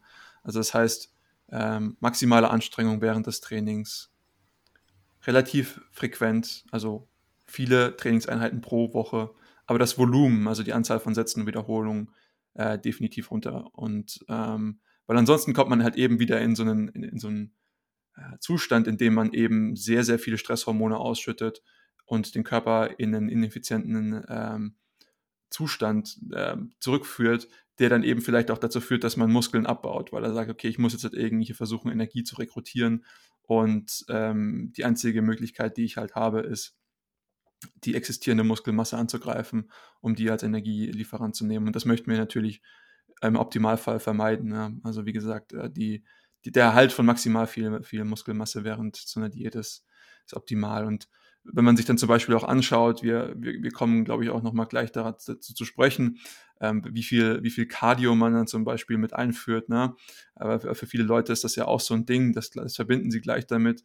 Ähm, und ihr habt euch jetzt vielleicht schon gewundert, wieso das Erste, was wir ansprechen, halt eben nicht gleich äh, Ausdauertraining ist, sondern halt eher erstmal Krafttraining. Muss man auch hier schauen, dass halt gewisse Einheiten zum Beispiel wie ähm, Intervalltrainings mit hoher Intensität zu, dazu führen können, dass halt eben zu viel Stress ausgeführt wird äh, aus, ähm, oder ausgeschüttet wird. Äh, pardon. Und auch hier muss man dann halt eben aufpassen, wie man das Ganze strukturiert. Aber ich glaube, man kann hier schon umfassend sagen, ähm, und deswegen essen wir auch zum Beispiel so viel Eiweiß, dass der Erhalt von Muskelmasse ähm, einer der größten Maxime ist, die man eben in so einer Diät auch mit sich ziehen sollte. Ja, also es ist tatsächlich so, dass für den äh, Unbedarften, der jetzt in so eine Diätphase reinsteigt oder so, ist es ja eher ähm, ja, kontrainduktiv, dass man sagt, äh, kontraintuitiv, dass man sagt, Krafttraining sollte mein Fokus sein, was die körperliche Betätigung angeht. Man würde ja immer sagen, naja, ich sollte halt einfach mehr ähm, Cardio machen, weil ich ja dann auch mehr Kalorien verbrauche anteilig im Training, also in der Trainingseinheit selber. Aber was tatsächlich eher der, der Fall ist, ist, dass man immer massiv überschätzt, wie viel man denn an Kalorien durch reines Cardio-Training zusätzlich verbrennen kann, während man zu sehr ähm, unterschätzt, wie krass der Effekt denn ist, dass Muskelmasse erhalten wird während der Diät, also auf lange Sicht, was den, den Gesamtkalorienverbrauch angeht. Also es ist deutlich lohnenswerter, eben zu priorisieren, die, die Körperkomposition mit so viel Muskeln zu erhalten, wie es geht, während es gar nicht so viel bringt, jetzt viel Cardio zu machen, weil zum Beispiel eine Stunde äh, Cardio in mittlerer Intensität, das macht vielleicht so ein Snickers am Tag hin oder her aus, so an Kalorien, die du dabei verbrennst es ist wirklich nicht die Welt. Also es ist jetzt nicht vergleichbar damit, was du durch eine reine Kalorienrestriktion zum Beispiel erreichst. Da kannst du stundenlang Cardio am Tag machen, bis du denselben Effekt raus hast. Wie ganz einfach simpel sich zurückzuhalten mit dem, was man sich zuführt. Und deswegen macht Cardio auch nicht den größten Effekt in der Diät aus. Das ist ein Tool, was man nutzen kann für sich, aber man darf es auch nicht überschätzen. Während generell Bewegung in der Diät, also auch Cardio, Bewegung, also vom, vom Intensitätsniveau her, schon recht gut ist. Und das ist auch wieder was, was sehr viele äh, Diäteinsteiger unterschätzen, wie groß eigentlich der Effekt ist, sich 30 Minuten am Tag zu bewegen. Und wir reden jetzt wirklich nur einfach davon, spazieren zu gehen. Das kann auch jeder gerne mal nachgucken. Es gibt da verschiedene Werte, die man ranziehen kann. Das unterscheidet sich zwischen Männern und Frauen ein bisschen, wie viel denn spazieren gehen so an Kalorien zusätzlich verbraucht. Und es sind so Werte um die 100 äh, Kalorien, wenn man jetzt am unteren Spektrum anfängt. Das, ist, das gilt auch für Frauen. Bei Männern ist es tendenziell ein bisschen mehr. Es liegt einfach daran, dass die ein bisschen mehr Muskelmasse haben, körperlich anders aufgestellt sind. Eigentlich völlig egal. Jeder kann so ungefähr mit 100 Kalorien pro 30 Minuten spazieren gehen rechnen. Und 30 Minuten spazieren gehen ist ein sehr überschaubarer Zeitraum, den man ja auch für sich schön nutzen kann. Also man kann sehr viel aus einem Spaziergang machen. Man kann in die Natur gehen, man kann die Natur genießen, man kann einfach rausgehen in die Stadt, man kann sich mal umschauen, da wo man lebt, man kann gucken, ob man neue Sachen entdeckt, man kann was Soziales draus machen, man kann sich mit jemandem treffen, sich unterhalten beim Spaziergang. Man kann auch einfach einen Podcast sich anhören, unseren Podcast, oder man kann äh, äh, ein Hörbuch hören, während man spazieren geht. Die Optionen sind endlos. Man kann die Zeit so effizient nutzen. Es ist mit wenig Kosten, wenn man so will, verbunden, spazieren zu gehen. Und der Effekt rechnet sich tatsächlich. Also wenn man wirklich nur diese 30 Minuten spazieren gehen am Tag macht, dann ist das in einem Monat, wenn man es hochrechnet, man macht das jeden Tag, vier Wochen lang, sind das immerhin 2400 Kalorien, die ihr zusätzlich verbrennt zu dem, was ihr in der Diät sowieso macht. Und wenn man das jetzt umrechnen würde, wie viel Fett ihr dadurch verbrannt hättet, dann wären das um die 0,4 äh, Kilogramm Fett, die ihr zusätzlich einfach nur dadurch, dass ihr das gemacht habt, mit verloren habt. Und ich denke, das macht schon einen großen Unterschied. Und dann geht man ja auch mal länger spazieren, also ich denke, pipapo um den Dreh wird man da so bei einem halben Kilo, was man mehr an Fett verlieren kann, rauskommen, wenn man das einfach tagtäglich für sich äh, integriert. Und für die meisten Leute, die ihre Körperzusammensetzung verändern möchten, ist ein halbes Kilo Fett halt auch schon viel. Ähm, also das, das hört sich jetzt so, so an, so wow, ich wiege jetzt irgendwie 80 Kilo und ein halbes Kilo, aber ist schon, ist schon recht viel, gerade wenn es halt noch on top kommt zu dem, was man tatsächlich auch irgendwie umsetzt. Und man hat auch, wir wollen jetzt auch hier Cardio gar nicht schlecht reden. Also äh, ich glaube, auch jetzt, was weiß ich, Zone 2 Cardio, wie wir jetzt schon so ein bisschen drüber geredet hatten, irgendwie, was weiß ich, joggen gehen, Fahrrad fahren oder sowas. Ähm, es ist halt einfach nur für den puren Sinn des Gewichts, äh, des, des, des äh, Körperkompositions Anpassungsprozesses eben nicht das beste Tool. Es ist wichtig, klar, weil ich da zum Beispiel meine, äh, eben meine, mein, mein Cardiosystem, ja, mein Herz-Kreislauf-System dadurch anpassen kann und verbessern kann. Ähm, es hat andere Gründe, für, für die man das machen sollte. Ähm, aber halt eben nicht durch dieses, dieses äh, Exzessive, das in der, in der Diät durchzuführen, ja. Und gerade auch bei vielen äh, Kraftsportathleten oder halt, äh, was weiß ich, Bodybuilding-Athleten, ist es ja irgendwie immer noch das Go-To-Tool, ne, in dem ich einfach noch so ein bisschen noch den Nachbrenner äh, zünden kann und hier aber noch ein bisschen mehr Kalorien verbrennen kann. Und da wird es, glaube ich, so ein bisschen überschätzt, wie du richtig gesagt hast. Und äh, Spaziergänge definitiv auch ein Tool, was man einbauen kann und was auch noch tausend andere äh, Vorteile hat für insgesamt die, die Gesundheit und wir haben gerade jetzt schon die ganze Zeit darüber geredet, wie wichtig es ist, eben auch die Gesamtgesundheit zu optimieren, um das holistische Funktionieren des Körpers zu gewährleisten, damit eben der Körperkompositionsanpassungsprozess so reibungslos wie möglich verlaufen kann. Spazieren gehen ist tatsächlich auch eine der wenigen Aktivitäten, die sogar stressreduzierend wirken kann. Richtig. Also das ist vielleicht auch eine Sache, warum Spazieren gehen und auch so Stretching, Foam Rolling und so Sachen in der Diät besonders attraktiv sein können, weil man dadurch einfach nochmal Cortisol rauskriegt aus dem System. Ähm, was mir noch eingefallen ist, worüber wir äh, vorhin nicht geredet haben, als es um das große Thema Essen ging, ist, wir haben gar nicht darüber geredet, was man denn trinken sollte während einer Diät. Und ich glaube, gerade in einer Diät, also es ist immer wichtig, Wasser zu trinken. Liebe Leute, trinkt euer Wasser. Trinkt bitte auch mehr als zwei Liter, das ist viel zu wenig. Trinkt gerade in der Diät mehr Wasser. Es hilft, es hilft einfach so ungemein, weil man ständig, äh, wie gesagt, diesen Faktor Volumen, dass du einfach den Magen gefüllt bekommst, es hilft, irgendwelche Hungerphasen zu überbrücken, indem man einfach Wasser trinkt zwischenrein. Der Körper funktioniert besser, wenn er richtig hydriert ist. Ihr könnt auch Grüntee trinken. Also viele Leute denken immer, Grüntee wäre so das krasse Diät, Abnehmen, Hilfsmittel oder so. Das stimmt sehr begrenzt.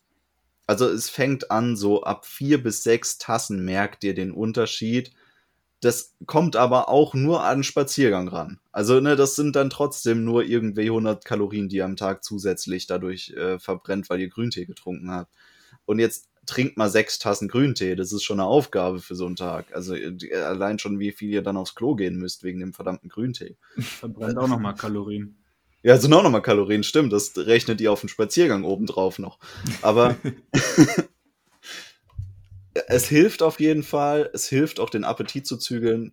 Gerade Grüntee liefert ja eine sanfte Form von Koffein. Koffein hilft auch wieder Heißhungerattacken zu umgehen. Koffein hält zum Beispiel auch gerade das Energieniveau in der Diät relativ hoch.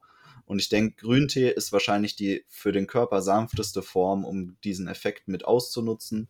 Also trinkt gerne auch Grüntee, trinkt auch Kräutertee, aber belasst es dabei. Trinkt viel, aber fallt nicht auf diesen Softdrink äh, Zero Calorie Scheiß rein.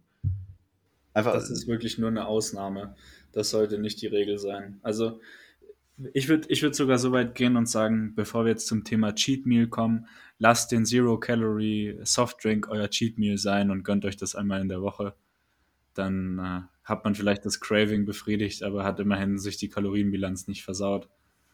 Aber das ist mehr Cheat Meal, anstatt da irgendwie zu denken, das ist jetzt der Standard für Flüssigkeitszufuhr. Ich würde das, ich das auch, ich, also ich würde sämtliche Light-Getränke, Zero-Getränke, ich würde das alles einfach weglassen. Es mag da draußen auf dem weiten Markt halbwegs valide Optionen geben, aber insgesamt ist es das einfach nicht wert, sich äh, die Diät mit irgendwelchen äh, Süßstoffen zu äh, versüßen. Bleibt einfach clean, trinkt Wasser, trinkt Tee ohne Kalorien, kein Früchtetee, bitte nicht. Und dann passt die Geschichte aus meiner Sicht. Was, was ihr auch abseits von Tee, um euch so ein bisschen Würze mit reinzubringen, äh, immer wieder gönnen könnt, sind alle möglichen Gewürze, die es da draußen gibt.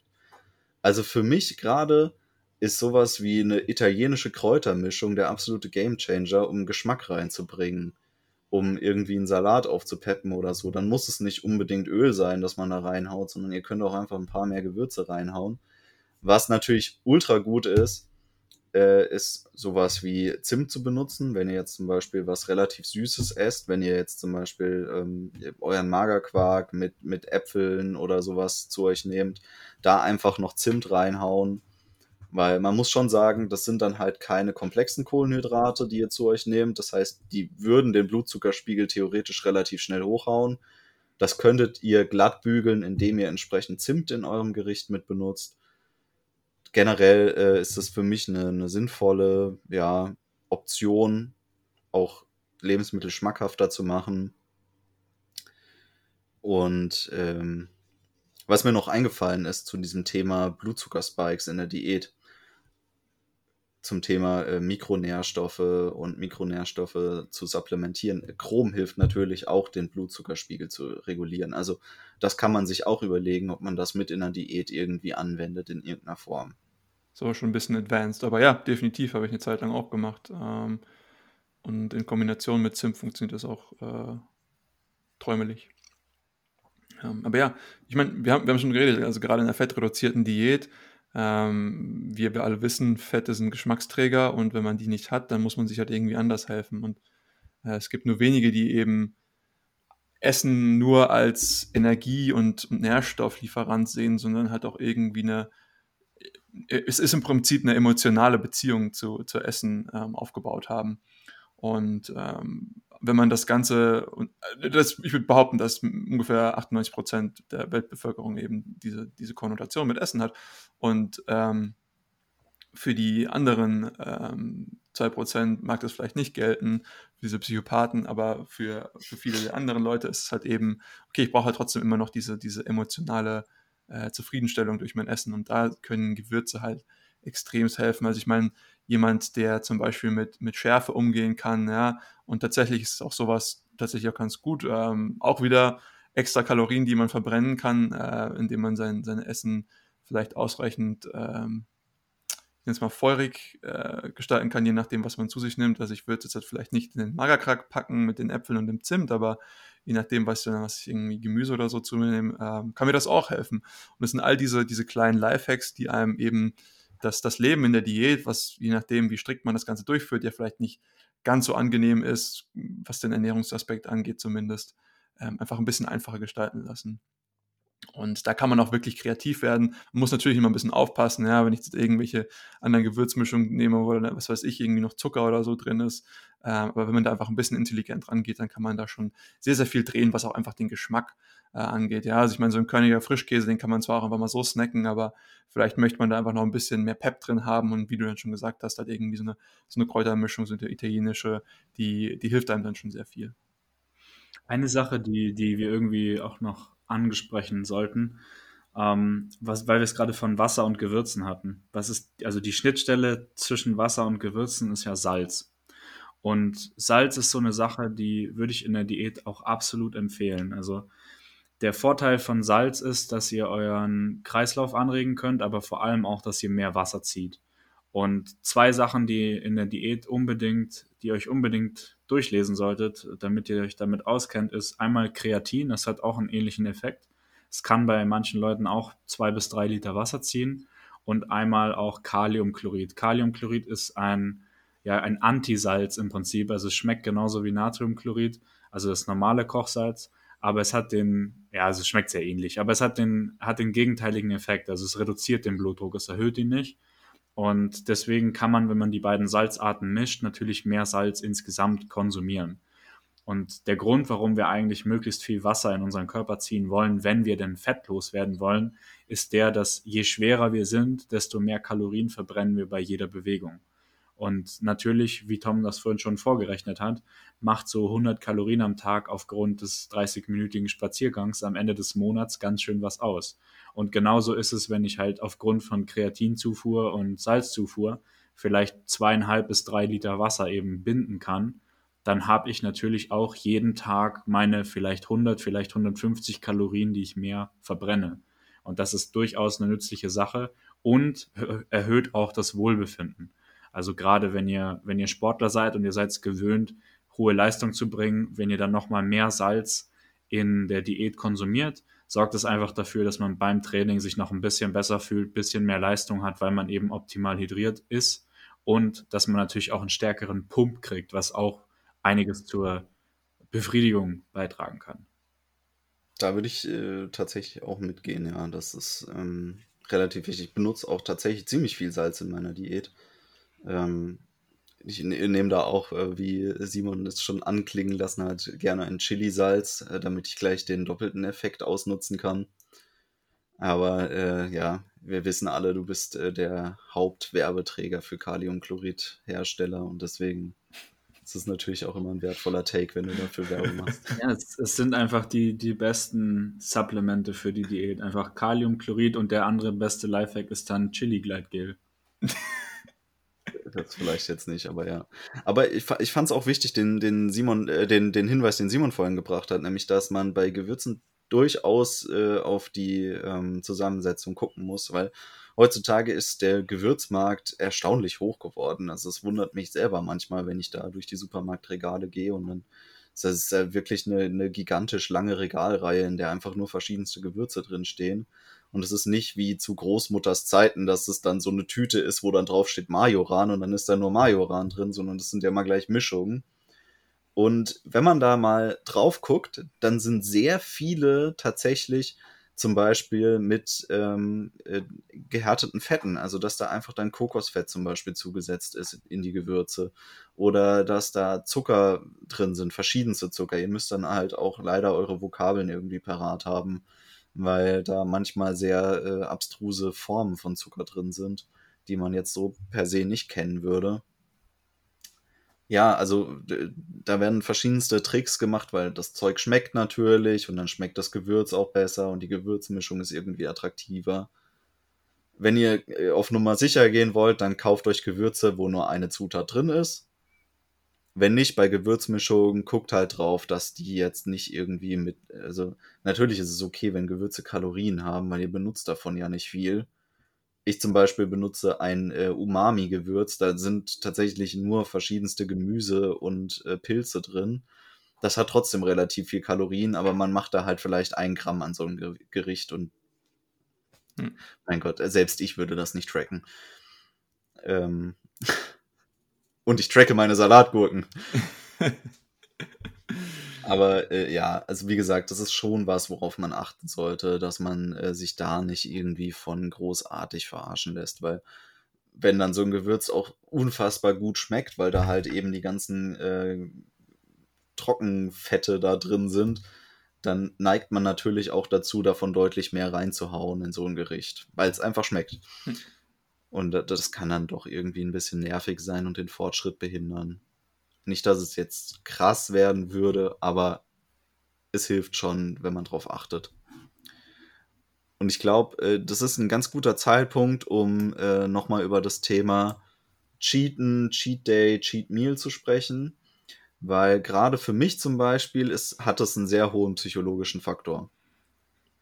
Ich kenne das, den Struggle beim Einkaufen zu haben, dass man geile Lebensmittel sieht, und man möchte die haben.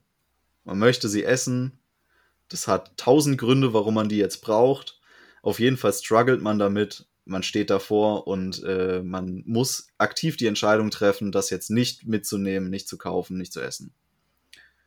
Und äh, für mich war das so eine Frage, wie damit umgehen. Für mich gibt es eine legitime Art und Weise, wie man cheaten kann in einer Diät. Das ist zum einen, dass man in seinem kalorischen Fenster bleibt. Das heißt, es hat überhaupt keinen Sinn, irgendwie einen 10.000 Kalorien Cheat Day am Wochenende zu schieben, wo man dann komplett aus dem Rahmen äh, fällt und alle Grenzen sprengt, sondern macht das dosiert. Dann habt ihr halt mal an einem Tag, was eure Nährstoffbilanz angeht, scheiße gegessen. Dann habt ihr, ihr habt sozusagen einen If It Fits Your Macros Day von mir aus. Oder ihr habt ein äh, Cheat Meal, das aber dann in die Gesamtkalorienbilanz reinpasst. Egal wie ihr das umsetzen wollt, sprengt einfach diesen Rahmen nicht oder sprengt ihn zumindest nicht krass. Es ist ja auch okay, wenn man sich irgendwie so ein 500 Kalorien Zusatzfenster einbaut. Solange das aber irgendwie dosiert bleibt und man nicht wirklich einfach komplett übertreibt. Das ist halt für mich immer so der größte äh, Faktor, um sich selbst irgendwie eine, eine, wie nennt sich das, wenn man eine, eine, äh, eine Essstörung anzuerziehen. Freiwillig auch noch. Also mit, hm. mit gutem Gewissen sich eine Essstörung anzuerziehen, halte ich für den falschen Weg, mit sowas umzugehen. Ja. Und der zweite Faktor, der für mich sehr wichtig ist, ist, diesen Cheat Day, gut, das funktioniert jetzt in Deutschland besonders gut, auf Sonntag zu legen weil am Sonntag einfach die Läden zu sind. Ihr könnt euch nichts kaufen. Das heißt, euer Ich vom Vortag bestimmt darüber, was jetzt da ist, was ihr essen könnt. Und ich kann euch versprechen, in den allermeisten Fällen wird dieses Ich vom Vortag viel strenger mit euch sein, als ihr das an dem Tag sein würdet, an dem ihr wirklich für den Cheat Day einkauft. Wenn ihr am Samstag einen Cheat Day macht und ihr geht samstags einkaufen, dann sind alle Grenzen weg und ihr kauft euch einfach, worauf ihr am Samstag Bock habt. Aber wenn Samstag noch ein Tag ist, an dem ihr Disziplin halten müsst, dann werdet ihr selber gegen euch strenger sein, als das andersrum der Fall wäre. Und es wird einfach nicht so sehr eskalieren. Außer ihr habt am Samstag schon einen super schlechten Tag. Aber es hilft. Also in meinem Fall ist es so, dass dann halt quasi fast kein Sonntag ein echter Cheat Day ist oder da eben kein Cheat Meal stattfindet, weil am Samstag habe ich einfach überhaupt keinen Bock mehr, irgendeinen Scheiß zu kaufen. Für den nächsten Tag vor allem. Ein Selbstbindungsmechanismus. Fabelhaft. Also das ist mein Weg, meine 5 Cent dazu, wie man mit dieser Thematik umgehen kann. Habt ihr da auch eigene Gedanken zu oder wie geht ihr damit um?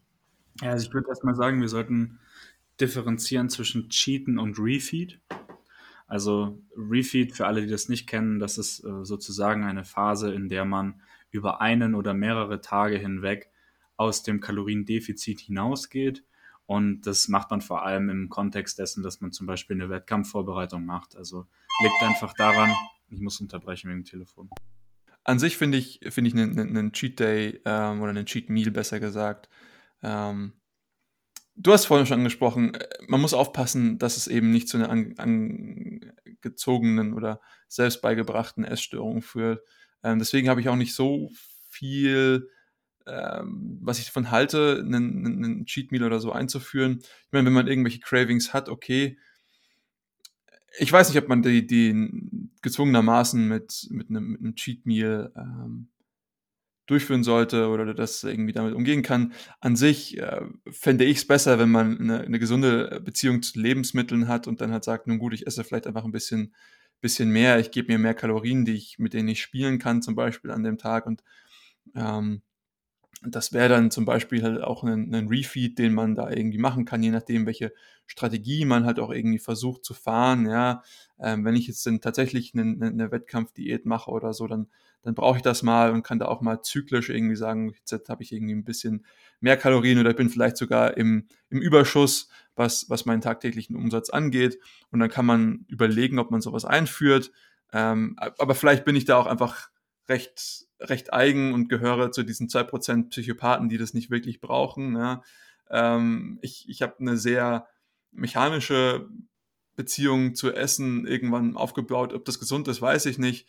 Ähm, ich, ich kann Essen genießen. Ähm, ich weiß aber auch mittlerweile, dass ich Essen nicht so gut genießen kann wie manch andere. Ähm, also ich, ich kann auch einfach mir den ganzen Tag im Prinzip Gurken reinflaumen und wenn die alle meine ausreichenden Nährstoffe sättigen würden, ähm, dann hätte ich kein Problem damit, ja. Ähm, aber wie gesagt, vielleicht gehöre ich da auch einfach nur zu den, zu den 2%. Ähm, und ich weiß auch, wie gesagt, nicht, wie gesund das ist.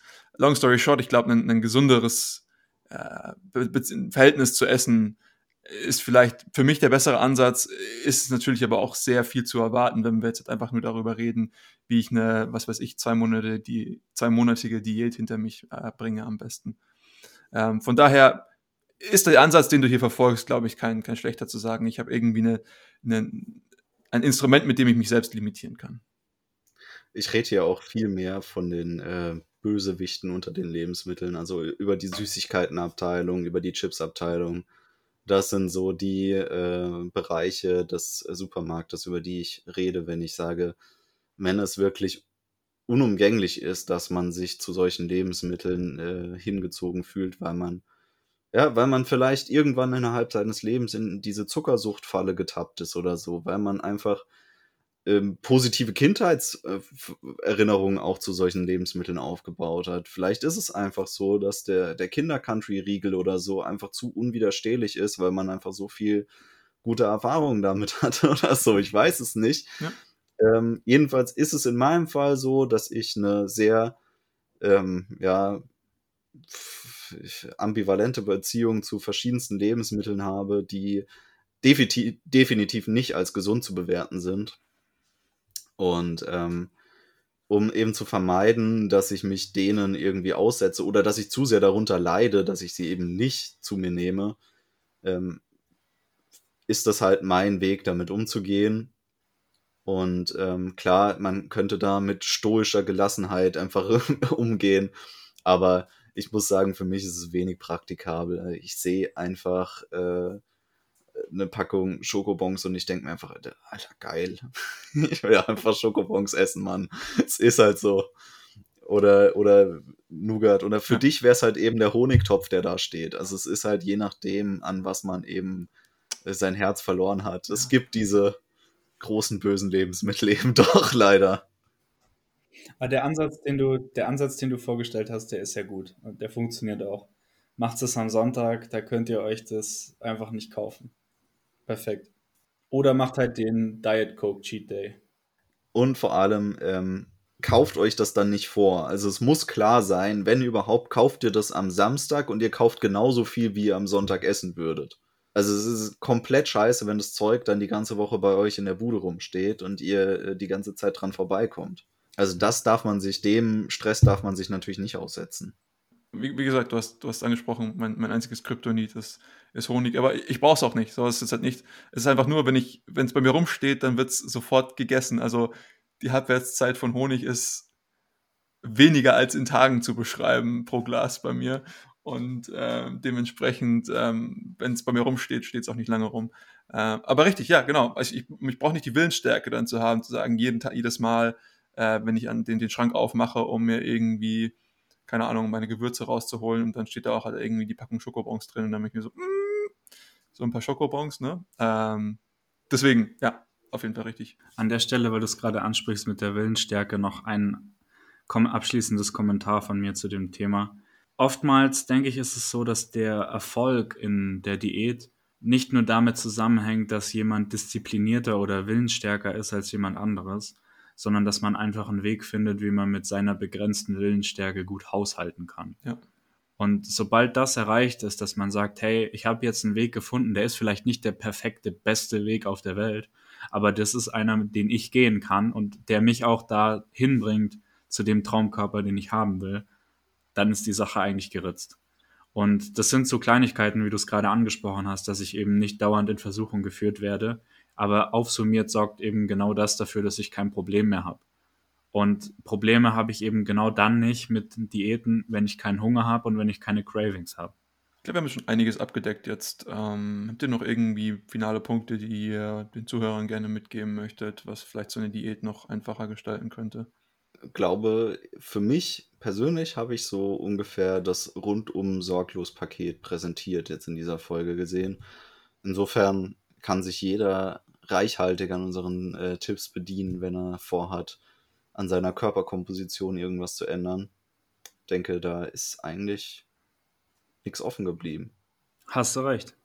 Vielleicht noch auf einem etwas übergreifenden Level. Ähm, macht euch erstmal Gedanken, wieso ihr eure Körperkomposition anpassen möchtet. Ähm, irgendwann wird es nämlich tough und wenn ihr dann keinen guten Grund habt, wird es auch schwierig, sich dran zu halten. Aber das setzen wir jetzt halt erstmal mal voraus und äh, auch dazu haben wir Folgen, die ihr euch angucken könnt. Ja, falls ihr, falls ihr noch mehr Fragen zu dem Thema habt, falls ihr noch irgendwie genauer was wissen möchtet, wie man irgendwie irgendwas implementieren kann. Ja, wir haben jetzt noch zum Beispiel gar nicht über die Progression von so einer Diät gesprochen, wie ich zum Beispiel irgendwie mein Kaloriendefizit noch äh, vertiefen kann und so weiter. All diese Sachen können wir gerne für euch besprechen, wenn ihr äh, darüber noch mehr hören möchtet. Ansonsten bedenken, danken wir natürlich uns für eure Zeit. Falls ihr irgendjemanden kennt, der auch gerne mehr über die Diät wissen möchte, gerne weiterleiten. Wir freuen uns sehr. Und wir freuen uns natürlich auch, dass ihr uns eure Aufmerksamkeit geliehen habt. Bedanken dafür, uns dafür auch und nehmen das nicht auf die leichte Schulter. Und in diesem Sinne würde ich mich bei, bei euch bedanken und macht's gut. Bis zum nächsten Mal.